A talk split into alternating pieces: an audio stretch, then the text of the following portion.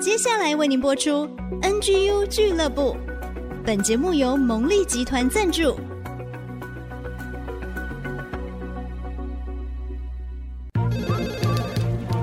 分享职场经验，找寻支持力量。NGU 俱乐部，林玉婷、黎元月主持，召集职场团队，陪你一起 Never Give Up，点燃永不放弃的热情。人的梦想，坚持不懈，Never give up。Hello，所有的朋友，大家好，欢迎大家准时收听 NGU 俱乐部，我是主持人 Rita 林玉婷。我们的节目在每周一晚上七点到八点首播，以及在各大串流平台都有播出，随选随听，欢迎大家准时 follow。在今天的节目当中，要邀请大家一起来领受财务自由的秘诀。哦耶！我想大家其实常常在职场上努力打拼，都是为了希望可以财富自由，可以。拥有幸福美满的人生，但是这个秘诀到底怎么掌握呢？我们今天邀请到大师，是国际认证理财规划顾问 CFP，以及盖洛普全球认证的优势教练，也是新学堂的执行长。我们来欢迎陈敏丽老师，老师好，大家好，各位听友大家好。哇，老师又是理财的教师，又是优势的教练，我们听到又理财又有优势。很完美耶！这是植牙三十年才走到这一步的，太厉害了！老师有很多的证照哦，呃，我可以说是呃。全人生涯的教练，嗯、从身心灵各方面，嗯、老师都有很多的秘诀可以跟大家分享。那今天呢，老师特别预备了理财自由的秘诀。其实这个主题很吸睛哦，嗯、大家都在思考，我到底要打拼几年可以退休？嗯、那我退休要存多少钱？这个是现代人在数字上很多的规划，嗯、但是我们要。先从财务自由这四个字来理解，到底什么是财务自由？我们先来厘清，才能真正进入核心的价值。是的，对，财务自由呢，在理财的领域里面，事实上的确有它的定义。好，在财务界呢的财务自由的定义呢，就是称说，如果哪一天我们可以这个透过被动的收入，就能够应付我们的生活开销，那我们是不是就不用工作了？嗯。对吧？是啊，好，那这个就称为财务自由。哦、嗯，对。那但是呢，你想想看，这么完整的定义里面，你看最后的关键是什么？不用工作了。怎么听到觉得好开心？你觉得很开心吗？就是你可以做想做的事情，不是因为要生活才要工作。对，你说的是重点。嗯，所以所谓的不用工作，其实不等于说你一定不要工作啊、哦，是我就做我想做跟我喜欢做的。对啊，那个想做的事呢，不管有没有收入都 OK 啊。如果真的有收入，又为什么排斥呢？因为这样，我们事实上可以把财务自由再拆解成两个意义。比较完整。嗯，第一个其实是财务独立，第二个是时间自由，都非常棒，我都想要，都想要知道哈。对，所以为什么要拆成这两个层次会比较完整呢？因为财务独立代表是说，我不需要依靠工作才能够养活我自己，是。因为当我们年纪越大的时候，当然必然会有生理的老化，嗯，或者是如果迈向啊、呃，不管是失能失智或不得已，或者是说我们原本的工作专业根本虽然身体还行，你知道有些人的工作是他即便自己愿意，但他的职场已经不容他继续工作下去。嗯，那所以呢，我们会有这些风险。因此呢，我们在迈向老年的时候，尤其现在的人长寿，过去的人其实活多久工作多久，工作多久活多久，嗯、根本没有退休这个问题。对对对。但现在的人，你可能可以活到七十岁、八十岁、九十岁，但是有可能你的工作属性或你的专业是不允许你工作这么久。哦。所以我们就必须要为退休做准备。那么因此呢，我们要怎么样来预备一个退休金，是让我没有工作的时候仍然可以养活我自己，而且最好是这个钱花不完，嗯，是最大的安全感。对不对？所以财务自由最严谨的定义是，甚至是不动本金。不动本金呢？你想想看，靠被动收入，意思就是说那个本金还在，它还持续产生一些收入，而这个收入，新的收入就可以代替工作收入。嗯，所以这时候我们是不是可以不依靠工作，同时是不是也可以不依赖子女奉养？是啊，对吧？所以这个称为财务独立。那第二个定义是什么？就是时间自由。嗯。为什么？因为当如果我的财务丰富到一定程度。那我的时间就被释放出来了。嗯哼，哦，所以我们要从这样的角度去思考，嗯、就可以明白到底财务自由的真谛是什么。嗯嗯、财务独立，我可以靠自己，嗯、依靠自己。对，时间自由，我可以随心所欲，很弹性的。是的，但是这两样哦。嗯。其实也是我们现在常常要努力工作、要追求的嘛，所以讲起来真的蛮不容易的。其实我们追求财富，就是希望说我们生活不虞匮乏嘛，对，然后有富足的生活，嗯、同时也提升我们生活的品质，嗯、或者是有人说啊，这样我会有幸福感。这也是一种大家常常在讨论的话题。嗯。是的，对。但是刚才你的话里面就有一个关键的概念，我想要做一些呃对话或厘清哦，嗯、很有趣。你刚刚就提到说，大部分的人，我们是不是在想象中就是努力工作，对，然后达到财务自由？是。所以感觉上就是努力工作是为了脱离工作。然后，然后脱离工作，感觉呃呃，如果呃能够财富累积到一定的程度，让我可以财务独立，我就可以脱离工作，我才拥有财务自由，对吧？正常逻辑是这样，对对，我觉得很多人也想的是这样。可是如果你的公式是这样的话，你会发觉说你在工作期间会非常不快乐，也非常觉得没有自由，哦、因为工作对你来讲是一种好像服役，有没有？服兵役、服监牢役，要等到退伍，对，要等到退伍，没错，要忍耐的心情去看待它，有没有？啊，老师，你这样讲我懂了。哎，大家，我们今天啊，其实是一个很重要的逻辑，开始重新调整哦。因为我的工作，嗯，是我热爱的。譬如说，现在做节目，对，我做音乐，是，或是甚至我当。义工，对，我去服务，对，这些都是我非常喜欢的。嗯、就是我很感恩，就是我现在基本上我选择的工作就是我热爱的工作，嗯、所以我不觉得辛苦。对，我就很感恩。对，又可以做我喜欢的，嗯、又可以有学习的机会，对，又可以赚钱生活。对，那我觉得现在已经是一个很理想的状态，嗯、但我还追求时间的自由嘛，嗯、因为。我还需要打拼一段时间，嗯嗯、但是也确实有一些正在收听节目的朋友，对、嗯，你就是要生活啊，嗯、所以你要工作啊，但是这份工作是不是你的兴趣所在？嗯、不一定的，不一定，不一定的，对。对，但是理想状况呢？如果我们可以去追求，在我们的工作里面有我们的喜欢，或我们的擅长，或我们的价值观，嗯、这三者如果可以吻合，越多越好的时候，相对来讲，你在工作中本身是不是也得到一些的乐趣也好，或者是价值感也好，意义感、成就感？感没错。嗯、那当你有这些吻合的时候，你是不是就不会觉得看工作为痛苦，不会把工作？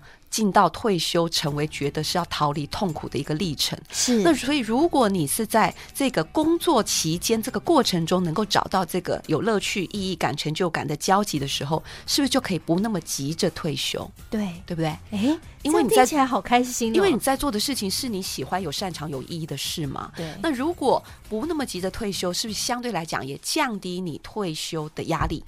是。哦，今天大家来调整一下体质哦。是的，今 今天啊，明丽老师的课平常要花很多钱，但是听我们 NGU 俱乐部还可以随选随听，还可以分享给朋友。哎，马上我们就可以翻转很多的观念。其实很多东西都从价值观出发，没错。那我们如何调整对我们的价值观，帮助我们生命在整个流动的过程当中是更顺畅的？没错。所以如果你想要达到财务自由，其实你是要在思考上、观念上先。自由，你要释放，哦、你要解放你的一些观念，嗯，你才有机会更解放你的财务。是因为如果你的财务的自由定义很窄，越窄越难达成。也就说，对吧？好难哦！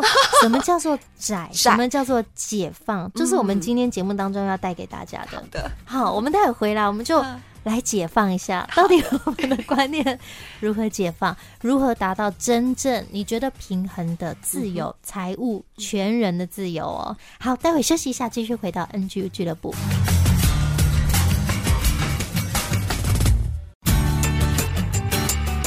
欢迎大家回到 NGU 俱乐部，我是 Rita 林玉婷。在今天的节目当中，我们特别邀请了新学堂执行长陈敏丽老师。你只要上社群平台搜寻“敏丽新学堂”，就可以看到好多好多老师的资讯。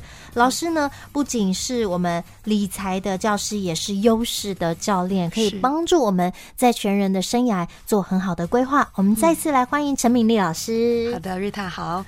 各位听友大家好。嗯、是我们今天要谈到财务自由，对不对？对对对。我们今天要来解放一下，调、嗯、一下体质，就是我们的。嗯啊、呃，我们的价值观、嗯，我们到底是在哪个方向前进？嗯，到底那个方向对不对？对，因为我们的终点希望来到这个财务独立，嗯、时间又自由。嗯，但是你如果往反方向跑或跑偏了，对，你就没办法到那个终点。对。对、嗯，那我们刚刚上一段谈到说，其实你要财务自由之前，其实你的你要财务自由 free 的概念，其实相对来讲就是一种解放的感觉，有没有？好、嗯，所以我们刚刚提到说，你要 你要财务上得到自由，你要先让你的脑袋得到解放，嗯、你要释放一些观点，哈。所以我第一个要释放的观点就是说，其实金钱的高低不完全等同于幸福度哦的高低。哎、哦欸，老师，你这句话很重要哦。对，高收入。不等于比较幸福，没错，对不对？对，没错。但是你说低收入会不会幸福？的确，收入若低到生存都有问题，那当然是面对的是生存的尊严跟压力。是，但是呢，事实上，我们这个全球有非常多的调查都指向同样的结论。嗯，我只拿其中一个调查来说，呃，一个就是第一个调查呢，就是提到说，呃，以美以美国人来讲，美金大概在七万五。它就是一个收入的高峰，应该说幸福感的高峰。超过七万五，在在七万五以下，的确是收入越高，幸福感越高。但是年收入超过七万五美金之后，幸福感居然开始往下掉。啊，也就是说，钱了是是？对，也就是说，年收入五万块美金的人跟五十万美金的人，其实幸福感是可能是差不多的。嗯。你你你逐不见说，你看有非常多有钱人，他照样会面临离婚，他照样面临争产，他照样面临好小孩争吵，有没有？然后呢，弃父母而去，然后然后呃，分这个传传承的时候，分家的时候闹得沸沸扬扬的。嗯嗯、所以其实有钱有有钱的烦恼，所以我们要知道说，其实幸福感最高峰并不是收入越高越好，或资产越高越好，嗯、到一定的程度，其实这两件事就脱钩的。哦，是完全脱钩的，所以这个是根据全球的统计哦，从、嗯、全球统计，而且不同的调查都是类似的指数。嗯，就像加薪，我们说加薪会不会快乐？很快乐，对不对？会啊，会啊。但是呢，经过瑞士的调查，加薪以后得到幸福感，一年后就开始下降，也就是说习惯了，是不是？对，你已经 你已经新的满足点已经提高啦，所以要再加薪、啊，要再加薪才会再刺激你的幸福感。对对，而且你那个再追加再追加，你追加的幸福感的成长速度是越来越递减的。哦、oh.，对，你可能原来加薪是十趴，你会满意，最后的第二次你可能要加薪二十趴，你才会满意，所以那跟吃毒药一样。哎呦，这样也有点像我们平常可能吃、嗯、呃一个两百块的套餐，就哦好好吃，对。可是有一天你吃两千块的套餐，你觉得好精致哦，嗯。但你有一天又再吃两万块的套餐，你有点回不去了，是没错，是这样吗？没错，对。所以为什么才会有一句老话说由奢由奢入俭难嘛？对对。由奢入俭难，由奢入俭难，对，由俭入奢易，是的。所以，我们刚刚为什么讲说，其实财务自由，你如果拆解成财务独立跟时间自由，其实财务独立如果是为着生存的需要，这是可以量化的。嗯哼，例如说，你要几岁退休，你要你的钱要够用到几岁才安全，基本的生活费是多少，以至于推算出你的退休金需要必要的退休金需要多少，嗯，这个是合理的一个准备。跟必要的准备，它是可以推算的。嗯、但是到底超过那样的需要，例如说，呃，我们说三百块的牛排你也可以吃，可是三千块的牛排也有嘛？三万块的牛排也有。到底三百块还是三千块还是三万块，你才觉得幸福？这个就很主观喽，嗯，对不对？可是吃饱三餐，这是人人都需要的。是，所以基本的财务独立是可以用财务上去做试算跟准备的。嗯，但是到底要多少的财务累积到多少的资产，你才会感到自由跟幸福感？讲实在话，这是可以有心，你的心，你的价值观来决定的。我们今天要解放是我们的心，哎，对，哦，所以从某方面来讲，这样有这样是不是好消息？其实也是好消息耶，因为我们可以控制我们的心。对对对，虽然很难。某方面来讲，某这是一体的两面哦。某方面来讲，如果相对于相对于一些环境因素，它是可控制的。例如说，什么叫环境因素？很多人觉得对理财很无奈，就是觉得啊，好多的外在因素我好难控制哦。利率我也管不到，通膨我也管不到，战争会不会发生也也管不到，嗯、对不对？天灾人呃人祸我可以小心开车，但有时候你小心开车都还会被撞到。嗯、有好多。多的外在因素，我觉得我管管不到，无法掌控，这些都会带来我们心理上的不安全感。是，那这些不安全感也会也会加大我们觉得我们需要好像要准备更多的财富，才会有安全感的压力。可是那怎么办呢？我们、嗯、我们可以怎么样调整，帮助我们在生活上？你说我们真的要追求一个是全人更健康、更幸福、更自由、啊更更富足的生活，我们可以怎么做呢？对，好，这个所以我我觉得我可以把它分成两个方面，一个方面就是财务面，是还有就是基本的生活面。我们刚刚讲到退休金。如果是为着是基本的生活必要的开销，嗯、是。尊严的准备，还有尊严包括医疗照护哦，是。因为老年的时候如果才发生医疗照护，我们也来不及工作赚钱，所以这是需需要事先准备的。是，但好消息是财务上面必要的准备，这是可以量化的，它是可以有知识、可以有方法的。嗯，那这个就是我们统称为理财规划的素养。或理财规划的财务智商，它是可以有方法的。例如说，我们可以先设立目标，再盘点现况，有点像你去做个旅。嗯、你如果做个旅游计划，你会不会说，在网络上乱逛乱逛，所有的旅游团你就给他 shopping 一遍，然后你再决定你要去哪里玩？不会，不会嘛？对，你会初步决定什么？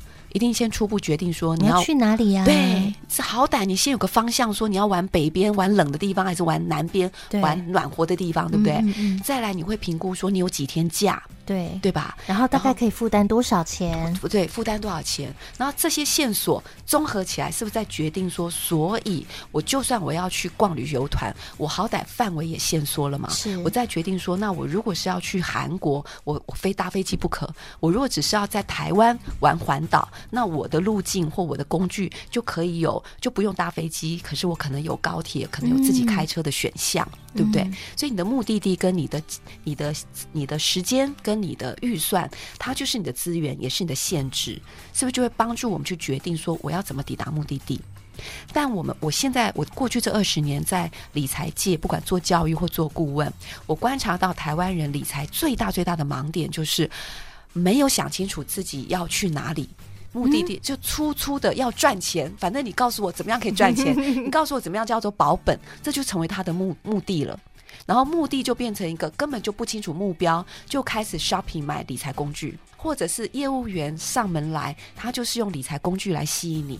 我已经被射箭了。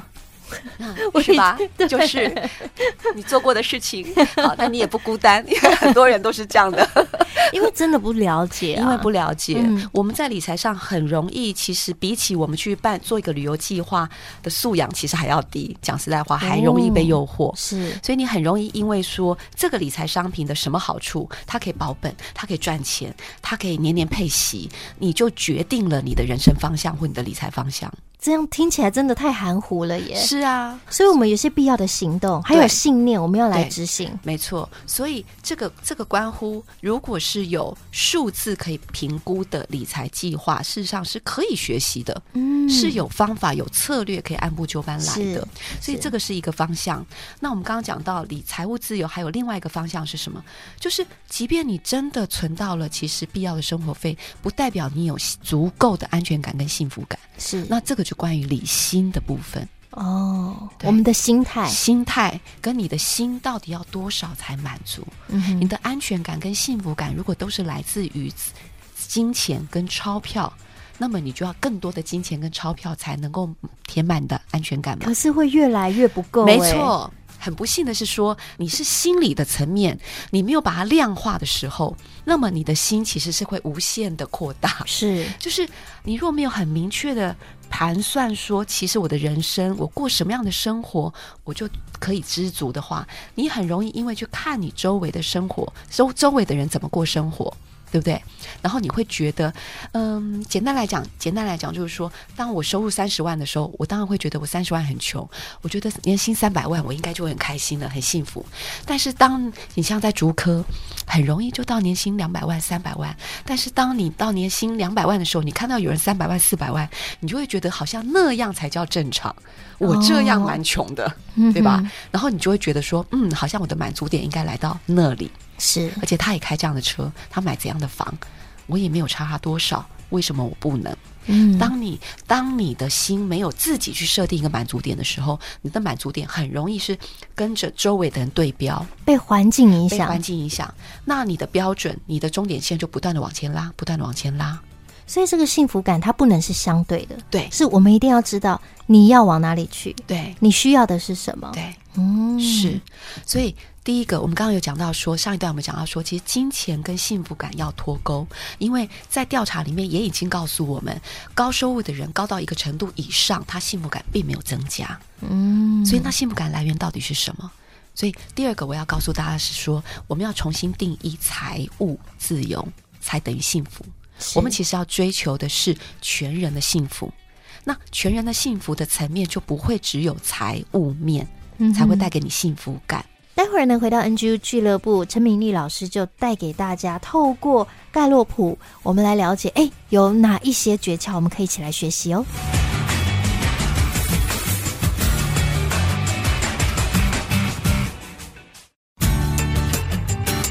迎所有的听众好朋友继续回到 NGU 俱乐部，我是 Rita 玉婷。今天我们非常高兴邀请到理财教师以及优势教练陈敏丽老师，在节目当中要跟大家好好来分享，到底有哪些诀窍，而且我们说追求富足幸福人生有哪些面向呢？透过盖洛普，我们这个。优势教练就要来告诉大家了。各位听友，大家好，很高兴来到这个节目，谈到说追求财务自由的秘诀。那我们也谈到，其实财务自由呃等于财务独立加上时间自由，但它不等于幸福感啊。所以在一定的财务的程度之下呢，的确有正相关。但是收入高到一定的程度以上呢，其实跟幸福感已经脱钩了。所以既然如此，好像财务并不是越多我们就越幸福。所以其实财务的管理或财务的追求，它只是我们的手段，不是我们的目的。以盖洛普来讲，你怎么样去定义你的幸福层面？有很多的定义哈。那我今天提供的一个版本是盖洛普定义的幸福感 （well-being）。我提供我们五个面向，好，五个面向，其中还是有包括财务面，没有错。好，第二个是关于职涯面 （career），嗯，因为 career 实际上在我们人生当中至少占了三分之一到二分之一，对不对？可能二十五岁到如果工作到六十五岁。那你很可能前面二十五年，后面再多二十五年，那么你工作你几乎就占了全人生的一半。就每天来讲，我们也占了我们的人生二十四小时里面的至少三分之一八小时。嗯嗯、所以职涯的确是占据的我们人生的蛮大的一个时间比例。所以职涯到底带给你除了金钱以外，到到底带给你的是同时还带给你成就感吗？意义感吗？嗯，快乐吗？嗯，哦，还是只是为了钱很努力的忍耐？那如果他带给你的只有金钱，你是用忍耐的心情，那你要不要想想，你人生的三分之一的岁月里面的三分之一的时间都在忍耐？哇，这真的是蛮辛苦的。是，所以如果说职涯你本身就可以透过找到里面的元素，有你喜欢，或你能够符合你的能力，或符合你的意义感，或符合你的成就感。那这时候你在工作的本身就能带给你相当程度的幸福感，这不是很快乐吗？很快乐啊！嗯、但老师你知道吗？我也有听过朋友问说、嗯、啊，但是我喜欢我想做的，我没有办法去做，嗯嗯、或者是我真的很想做那个，但是对。碍于现实，我只能做我现在的。对，其实这我想也是很多人的呼求，对，或者是很多高薪的人，他可能要面临其实非常大的压力，对，但是可能他。掌握的资源，他已经习惯在这样的环境当中。对，可是到底他的幸福感高不高，那是另外一回事。嗯、是没有错，嗯、没有错。所以为什么我们说，呃，幸福感你在职涯当中没有办法满足幸福感？其实你有两个，大致上你有两个做法。一个是说，你能不能在工作里面去赋能自己，让自己更有权利去选择你有兴趣跟你觉得有意义感的事。嗯。对，那这个是提升能力。好，那第二个是说，有的时候你的工作呢是符合你的能力，但是呢你不那么爱，那他又能够给你很好的配很好的收入。好，以至于你觉得可以养家，你觉得对你来讲仍然养家有可能，它仍然可以符合你的某个意义感、价值感，是说养家对我来讲就是很重要，嗯，它是我的责任，嗯、是啊，那也没有关系。你还有个机会是说，你的工作有没有这个空间，让你可以有闲暇的时间，透过你的闲暇的时间的休闲生活或志工生活，或者是你的斜杠，去满足你的喜爱、喜好。去满足你要的意义感，所以这就是为什么有些人会有一份正职以外，他会有志工，或者他有参加社团，他有他的信仰生活，他可能在职场里面他的能力，因为他过去的训练背景，他没有办法发挥领袖特质，他可能只能在职涯里面做一个螺丝钉。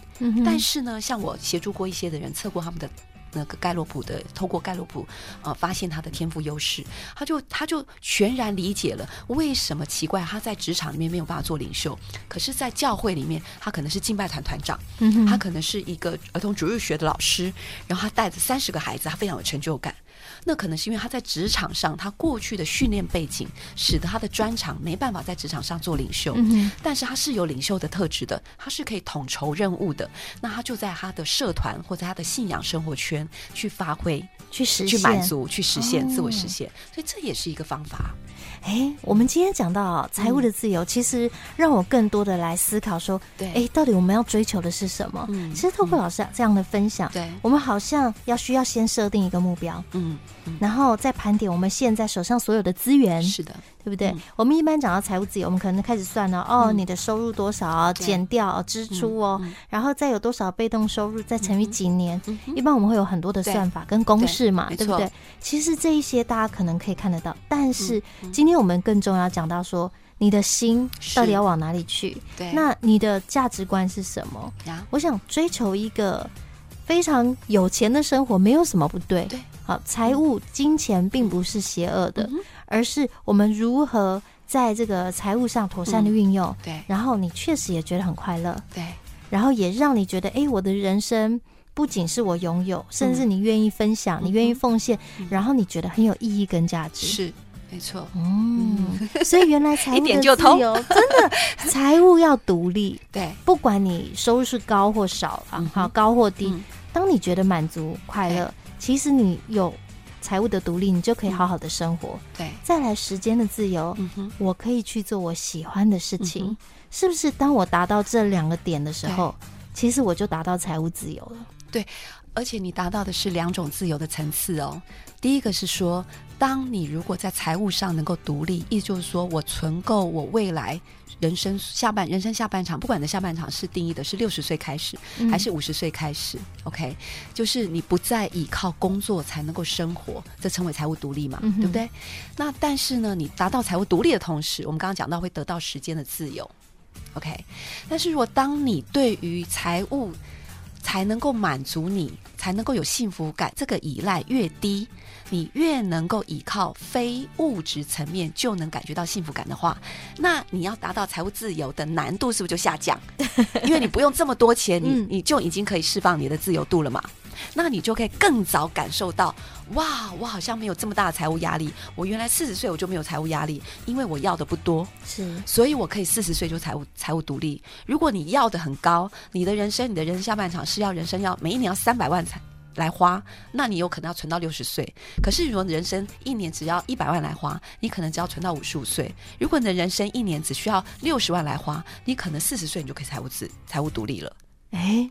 诶是吧？是耶。对，所以你的目标跟你的财务自由的呃什么时候达成也是有相关的。是，所以这边老师提供一个必要的行动跟必要的信念哦。是，老师这边说到必要的行动是，当然我们要试算我们的财务，对，还要有储蓄的习惯，嗯，还要最好是要有被动的收入，因为你才不用、嗯、呃很年长的时候，你还是必须因为有工作才有饭吃，这样你就可以脱离这样的循环。没错，这是行动，所以我们现在就可以开始做，好、嗯。可以累积，还有一个必要信念，我觉得这个信念太棒了。嗯，简朴生活，嗯，资产配置，嗯，长期投资以及被动收入。嗯、是。第一个是简朴生活，哎，所以就刚刚老师讲到，我们的欲望是什么？我们的满足感那个停损点要设在哪里？对，或是我们的幸福感。是怎么样可以带给我们幸福？是这个每一个人不一样，每个人不一样，而且有时候我们会被嗯表象上的一些呃目标所骗。嗯，例如说，呃，我们说要过符合你价值观的生活嘛，那可能有人就说，我我就会问他说，那你想要未来想要成就什么？他说我想要一个大房子。嗯哼，好，那可是我又觉得很困难。所以他在想象中，他就觉得很不快乐、很不自由，因为觉得距离他的梦想很遥远。那我就问他说：“那你觉得对你来讲，宽敞的大房子的意义是什么？为什么宽敞的大房子对你来讲很有意义感，或者是很重要？”嗯哼，他说：“因为我希望视野开阔，哦，其实他需要的是视野开阔。我说，那视野开阔有没有一定是要家里很开阔？你过去有没有拥有过视野开阔的经验？他说有，我的工作办公室过去曾经是窗子一打开是大安森林公园，嗯、视野很开阔。所以原来你需要的是那种不受局限的感觉，是而不一定是自己的房子要很宽敞啊。哦，因为大安森林公园也不是你家的啊。对，所以那有没有这样的机会？如果我们将来选择的房子是自己的房子，虽然没有这么大。但是它所在的位置，它所在的环境，是让你有机会享受到宽阔的视野，嗯、你仍然可以满足。是，他说对耶。所以瞬间，他买房子的目标就从三千万降成两千万。所以这就是你会帮人家省钱。对对，所以我们所谓的满足幸福感、满足价值观，你还可以透过说找核心的价值观。是你越越能够往下挖，你就越有机会发现说，原来我最核心的满足未必要这么多的钞票来换。嗯，那你就降低了你对财务上的依赖，你就更快得到心灵上的自由。太棒了！今天我们的财务自由秘诀大家掌握了吗？嗯、如何财务独立？如何时间自由？嗯、原来每一个人都不一样，并没有一个完全的标准。对，好、哦。当然有一些辅助的工具，老师说可以帮助我们，但是我们还是要重新出发。你说这样好像有一点难呢，我要开始练习。没错，呃，下一次 Rita 还会继续邀请明丽老师来跟我们分享，到底我们富足人生的秘诀。我们说财务自由，但是你真的人生有富足吗？你满足吗？我们真正最重要，我们要追求富足人生。是的，好，谢谢今天敏丽老师的分享，非常的精彩，听得不过瘾，时间好快就过去。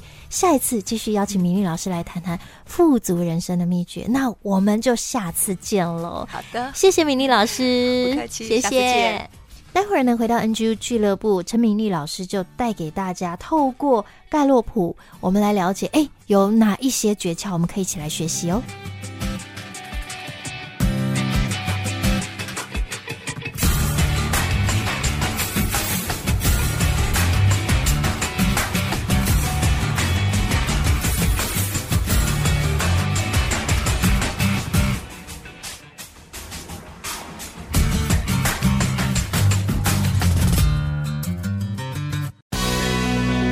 人生赢家，人生赢家不一样的定义，找到你的第一与唯一。有时候我们会不会觉得自己老是做出错误的决定？问题可能出在哪里呢？孔毅老师曾经讲了一个真实的故事哦。他记得以前他上课的时候，有一个学生啊，是一位男士，他当时精神状况很差，争取到一个机会跟孔毅老师一对一对谈。他花了十几分钟诉说他的困境，哇，多么多么的困难，希望可以解套。原来啊，他离开了他本来的公司，出来创业，努力了营运了几年，就是没什么效果。而且更糟糕的是，他看到另外一个以前在公司里面表现不如他的同事，也出来创业，没想到不久之后，虽然没有做出什么具体的业绩。可是他创的公司估值很高，啊，是前面这个来请教孔毅老师这位男士的公司，他是他的十倍啊！哇，这个男士的心里真的很不是滋味。以前这个人还不如他的，结果现在出来创业，公司的估值是他的十倍，所以他很怀疑自己的价值跟能力在哪里。这位男士刚好是基督徒啊，当然我们今天讲的这个事情呢，不是只能应用在基督徒身上，只是刚好。所以呢，孔毅老师呢就问他说：“诶，那你既然是基督徒啦，你是不是正用世界的价值观在看待你的公司呢？可不可以改用神的角度来看，你的企业可以为这个世界带来什么好处呢？”哦，这个男士回去大受启发，他脑海中灵光一闪，想起来他曾经停掉三个产品的开发案，因为他觉得。这三个产品啊，虽然对人类社会很有益处，但是他自己个人评估市场价值不怎么高，所以他就把它们通通暂停了。可是，在价值观转变之后，他重新检讨、重新反省，可能也分析了市场，但是也看了这三个产品对人类社会的好处。最后，他反省当初应该做的是错误的决定。他站在为全人类福祉的考量下呢，鼓起勇气。重新开启了这三个产品的开发，没想到啊，这些产品一推出就大获好评，许多投资者纷纷上门来找他谈生意。最后，这三个产品顺利的上市，翻转了公司的局面。这位男士能有这么大的突破，正是因为他舍弃了世界上追求第一、追求获利最高的那种价值观，反而呢，换个角度来看他的公司，可以说是基督徒从神的角度、从唯一的角度来看，也可以说他发掘了他公司独特的价值，就是他的产品能够为人类社会带来哪些福祉，最后获得成功。以上内容引自孔毅老师关于第一与唯一的演讲。人生赢家，我们下次见。